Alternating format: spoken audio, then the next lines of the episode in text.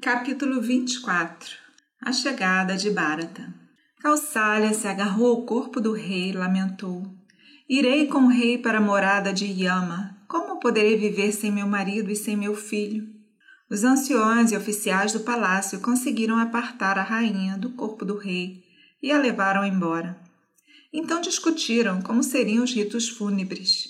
Não poderiam ser realizados imediatamente, porque Rama e Lakshmana tinham ido para a floresta e Bharata e Satrugna estavam longe, no palácio de seu tio. Decidiram que deveriam chamar Bharata e que o corpo seria mantido imerso em óleo até que ele chegasse. Então, os restos mortais do grande monarca ficaram esperando a chegada de Bharata. Ayodhya, a cidade do esplendor, estava fundada em escuridão e lamentação. Grupos de mulheres se juntavam aqui e acolá para insultar Kaikei. Havia ansiedade no coração dos homens. O príncipe, que iria ser coroado, se foi para a floresta. Bharata estava muito longe. Havia medo de anarquia, porque naquele tempo era inimaginável que um povo pudesse sobreviver sem um rei. Após uma longa noite, os ministros, os oficiais e os anciões se reuniram em assembleia no salão logo pela manhã. Markandeya, Vamadeva, Kashyapa, Katyayama, Gautama, Jabali e outros homens sábios, junto com Sumantra e outros ministros, se curvaram a Vagista e disseram: Senhor, a noite que passou pareceu durar um século. O rei se foi Rama e Lakshmana estão na floresta. Bharata e Satrugna estão longe, em Kekaya, na casa do avô deles. Devemos imediatamente chamar alguém para tomar a resp responsabilidade de governar. Uma terra sem rei não pode sobreviver. Não teremos mais ordem. O filho desobedecerá seu pai, a mulher desobedecerá seu marido. Seguremos as rédeas, Ladrões e malfeitores estarão à vontade. Não haverá confiança mútua entre as pessoas. Nem a agricultura nem o comércio podem prosperar. Os festivais e os cultos não acontecerão nos templos. Não haverá ninguém contando os shastras, nem os épicos, nem ninguém para ouvi-los. As pessoas não dormirão mais de portas abertas. A cultura declinará e logo desaparecerá. Penitências, votos, comemorações, aprendizado, tudo depende da proteção do rei. A beleza das mulheres irá desaparecer. O senso de segurança se perderá. Os homens se alimentarão uns dos outros, como os peixes fazem. Crueldade e desgraça crescerão rapidamente e destruirão a terra. Para que a bondade prospere e o mal seja contido, um rei é essencial. Assim, Valmiki descreve os detalhes dos perigos da anarquia através dos lábios dos líderes naquela assembleia. Parece que uma grande escuridão tomou conta da terra, disseram. O Dharma está em perigo. Permita-nos imediatamente garantir um rei. Vagista então chamou mensageiros experientes e disse a eles: Saiam imediatamente, vão direto e rápido para Kekaya. Não demonstrem de jeito algum tristeza em suas faces ou no comportamento. Bharata não deve saber que o rei faleceu. Digam-lhe apenas que o preceptor da família e os ministros querem sua presença imediata em Ayodhya e tragam com vocês o mais rápido que puderam. Não lhe contem nada sobre Rama e Sita terem ido para a floresta ou sobre a morte do rei causada por essa dor. Para evitar qualquer suspeita, Levem com vocês os presentes habituais, joias e tecidos finos para serem ofertados ao rei de Kekaya. De tudo isso, podemos entender o sentido de que os Shastras falam sobre a verdade. A veracidade deve ser uma maneira que não magoe desnecessariamente nenhum ser no universo. O teste para a conduta correta, incluindo a verdade, é que ela seja inofensiva isso não quer dizer que a verdade seja subestimada. Logo, os mensageiros foram equipados e abastecidos para a longa viagem, assim como lhes foram entregues os presentes de honra. Montando cavalos velozes e robustos, correram através de rios e florestas, morro acima e morro abaixo, e chegaram a Kikaya, que ficava em algum lugar a oeste da moderna Punjab. A capital e chegaram na capital onde os príncipes residiam, no palácio do seu tio materno. Na noite em que os mensageiros chegaram, Bharata teve sonhos ruins e acordou de manhã repleto de ansiedade em relação ao que eles poderiam queriam dizer. Sua face refletia o estado da sua mente. Seus companheiros tentaram distraí-los, distraí-lo com danças e risos para fazê-lo esquecer de suas preocupações, mas não tiveram sucesso. Ainda não conhecemos todos os segredos da natureza ou da telepatia, da afeição. Talvez a angústia mental de Dassarata e a agonia de sua morte chegaram a Bharata através do espaço e causaram seus pesadelos. Ele disse a si mesmo: Parece-me que a morte está rondando Rama ou Lakshmana ou a mim mesmo. Eles dizem que sonhos da madrugada nunca deixam de se tornar realidade. E o meu foi um sonho terrível. Estou apavorado. Não sei o que fazer. Naquele exato momento, os mensageiros foram anunciados. O rei de Quecaia e seu filho receberam os enviados com a devida cortesia. Os sacerdotes e os ministros enviaram suas bênçãos e solicitam a sua volta imediata para a. Eles disseram. Eles nos pediram para que transmitisse essa necessidade, a necessidade da sua presença com a maior urgência. Por favor, aceite esses tecidos e joias para que sejam ofertados ao seu tio e ao rei como presentes do palácio de Ayodhya. Bharata perguntou por que todos ficaram em casa. A maneira como os interrogou sugere que ele tinha uma incômoda sensação de que a natureza ambiciosa e determinada de sua mãe tinha algo a ver com essa precipitada intimação para que voltasse para casa. E minha mãe, a soberba rainha Kaikei, que se crê muito sábia e que sempre deve ser obedecida, ela está bem de saúde? Os mensageiros não sabiam o que responder. O melhor que conseguiram foi: Ó oh, tigre entre os homens, todos aqueles que lhes são queridos estão bem. Lakshmi, a rainha da soberania, cuja morada é a flor de lótus, lhe corteja. Entre, uma, entre, a sua, entre na sua carruagem e nos acompanhe imediatamente. Havia algo enigmático nesse cumprimento, porque para eles Bharata deveria ser entronizado. O príncipe se despediu de seu tio e seu avô e os preparativos para sua volta foram feitos. O velho rei coletaram, coletou coisas raras e valiosas para enviar como presente ao rei da Sarata e ao príncipe Rama de Ayodhya.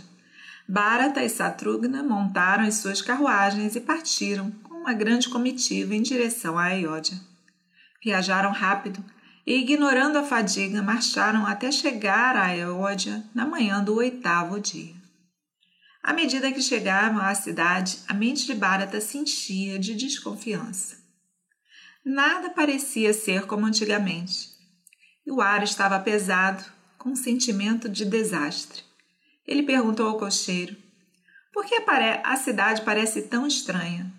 Não estou vendo os habituais grupos de pessoas indo e voltando dos jardins da cidade Costumavam se ver moças e rapazes com rostos brilhantes e alegres. Agora todos parecem muito tristes. A carruagem de Bharata entrou na cidade pelo portão da Vitória. As ruas, as casas e os templos estavam sem nenhuma decoração ou adorno. As pessoas pareciam abatidas e famintas. Por que os instrumentos musicais estão calados? Por que os moradores não estão adornados com flores e pasta de sândalo? Tudo isso é mau sinal, não posso deixar de ficar ansioso, disse Bharata. Maus presságios estavam por toda parte. Bharata concluiu que algum grande infortúnio abateu a cidade e essa era a razão por ele ter sido chamado de volta com tanta urgência. Ele entrou no palácio de Dassarata e o rei não estava em lugar algum. Sua ansiedade aumentou. Então ele foi ao palácio de Kaikei. Quando ela viu seu filho, após sua longa ausência, pulou do seu sofá dourado para abraçá-lo. Ele se curvou e tocou seus pés. Ela beijou sua cabeça. e o recebeu com as bênçãos maternais. Fez boa viagem? perguntou. Como estão seu avô e seu tio? Fale-me sobre eles. A viagem durou sete dias, respondeu Bharata. Todos os nossos parentes em Kikaya estão felizes e bem. Meu avô e meu tio lhe enviam o seu amor. Eles mandaram ricos presentes para você, mas esses chegarão mais tarde. Eu vim mais cedo. Os enviados me apressaram, dizendo que havia urgência da minha presença aqui. O que está acontecendo? Fui ao palácio do rei para vê-lo e não o achei. Vejo que ele também não está aqui. Talvez ele esteja com alguma das minhas mães superiores. Devo ir até ele e prestar-lhe o meu respeito. Quando Bharata, com o coração inocente, sem saber o que havia acontecido, disse isso, a tola rainha, intoxicada com seu novo senso de poder, respondeu: Meu filho, seu pai já teve seu quinhão de bênçãos nessa vida. Sua fama foi enorme. Fez todos os sacrifícios que devia pela tradição. Ele era um refúgio para os bons. Ele entrou no reino superior e se juntou aos deuses. Ao ouvir isso, Bharata caiu no chão, soltando um grito, com seus longos braços estirados no chão. Levantando, olhou para a cama vazia de seu pai e chorou como um órfão indigente. O grande herói tirou seu corpo, de estatura de um deus, ao chão e chorou como uma criança tomada pela, por uma dor incontrolável. Olhando para o filho, prostrado no chão como uma árvore tombada pelo machado, Caiquei falou: Erga-se, ó rei, levante-se. Não é apropriado que um rei role no chão em luto. Honra e glória estão apenas esperando que você as aceite. Você deverá seguir o Dharma e fazer sacrifícios como fizeram seus antepassados reais. Sua inteligência brilha como o sol do meio-dia. Nenhum infortúnio terá coragem de chegar perto de ti. Filho de corpo forte e coração valente, levanta-te. A mente de Bharata, Bharata era imaculada. Ele não via nada disso que Kaikei falava em seu discurso. Depois de lamentar por longo tempo, ele se levantou e disse: Quando fui para a casa de meu tio, esperava que a coroação de Rama como Yuvaraja aconteceria logo e que no meu retorno eu veria as grandes cerimônias festivas. Como tudo saiu diferente, como posso aguentar essa calamidade como meu pai adoeceu e eu não estava ao seu lado nessa doença. Foi Rama que pôde estar com ele nos últimos momentos. Como o rei era afetuoso comigo, sua poeira sujava meu corpo, ele a limpava com a mão. Que doçura e suave era o seu toque, e me foi negado servi-lo quando precisou. Mas, mãe, onde está Rama? A partir de hoje, ele é meu pai e preceptor. Ele é meu único refúgio. Qual foi a última mensagem de meu pai para mim? Quero saber as palavras exatas. A resposta de Kaikei tinha que ser consistente tanto com a verdade quanto com seus planos. Ela estava sendo puxada em direções contrárias por sua cultura e sua ambição. Ela procurou palavras que davam a entender que o rei não pensou em Bharata em seus últimos momentos. Ela também queria prepará-lo para o resto das notícias. Seu pai deu últimos suspiros chamando Ah Rama, Ah Lakshmana, Ah Janaki. Essas foram suas últimas palavras. Ele morreu dizendo: Não me foi concedido viver para ver Rama, Lakshmana e Sita retornarem. Felizes são aqueles que verão o retorno deles. Ao ouvir isso, Bharata deduziu que Rama e Lakshmana também não estavam na companhia do rei. Sua tristeza aumentou e ele perguntou: Onde estavam eles? Que assunto poderia tirá-los do, no... do lado do nosso pai nos últimos momentos? Esperançosa para acalmá-lo, Kaikei respondeu: Meu filho, Rama pôs as vestes de uma seta e, levando Lakshmana e Sita com ele, partiu para a floresta de Dandaka. Agora Bharata estava completamente estupefado. Ele continuou: não estou entendendo nada do que você está dizendo. Que pecado pode ter Rama cometido que o levou a fazer tal penitência? Ele roubou de algum brahmana ou machucou algum inocente? Ou desejou a mulher de alguém? Por que ele foi para a floresta? Quem lhe impôs esse castigo? Naqueles tempos, as pessoas iam por conta própria para a floresta ou eram enviados para lá como um castigo purificador, para que estes ou outros crimes hediondos. Agora Caiqué é tirada de seu silêncio, por essa torrente de perguntas, contou a verdade, esperando pelo melhor. Meu filho, Rama não cometeu nenhum crime. Ele não roubou ou machucou ninguém. E não é da natureza dele desejar a mulher de ninguém. O que aconteceu é que, vendo que as preparações estavam acontecendo para fazer dele príncipe regente e governante, eu me dirigi ao rei e, para o seu bem, assegurei que ele me concedesse dois pedidos que tinham sido prometidos a mim há muitos anos atrás. Eu pedi que o reino fosse destinado a você e que Rama fosse exilado na floresta. Obrigado pela promessa, o rei concordou. Então Rama foi para a floresta com Sita e Lakshmana. Incapaz de lidar com a separação, seu pai morreu de tristeza. Não desperdice seu tempo em vãs lamentações. Pense agora no que você precisa fazer. Você conhece o Dharma e seu dever é aceitar o fardo da realeza.